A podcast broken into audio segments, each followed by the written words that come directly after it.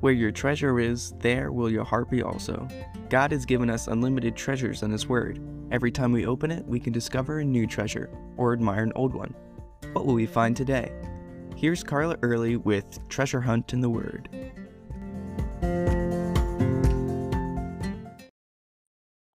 From Psalm 1, we know that blessed is the man who walks not in the counsel of the ungodly, nor stands in the path of sinners, nor sits in the seat of the scornful.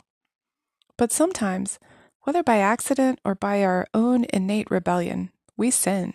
At least I know I do. I think we all know what it's like to be a guilty sinner. I remember when I was a child and I'd done something my parents hadn't found out about. I lay in bed worrying about it, and I couldn't sleep. This is how David described the feeling in Psalm 32. When I kept silent, my bones grew old through my groaning all the day long. For day and night your hand was heavy upon me. My vitality was turned into drought of summer. But then he says, When I acknowledged my sin to you, and my iniquity I have not hidden, you forgave the iniquity of my sin. We can't hide our sin from God. Psalm 69 5 says, O God, you know my foolishness, and my sins are not hidden from you. Hebrews 4:13 says nothing can be hidden from his sight.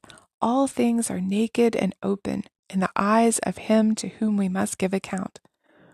That's why it's best to do as David did acknowledge our sin, open up, and be completely honest, confess, and repent. Don't try to hide it and in doing so, we will receive his blessing. Psalm 32, 1 and 2 says, Blessed is he whose transgression is forgiven, whose sin is covered. Blessed is the man to whom the Lord does not impute iniquity, and in whose spirit there is no deceit. Paul quotes this verse in Romans 4, 7 and 8 as well. If we want to receive blessings from God, we can't try to deceive him or excuse our sin. And we can lie to others and even to ourselves and be pretty convincing. We can make excuses that seem very plausible.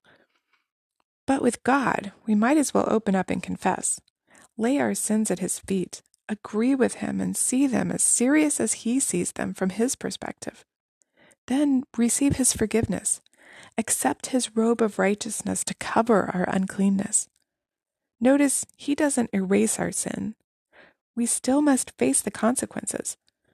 We're not just supposed to go on as if it never happened, but we are to go on as a humbler, wiser person, thankful that His mercy and grace grants us forgiveness, full and free.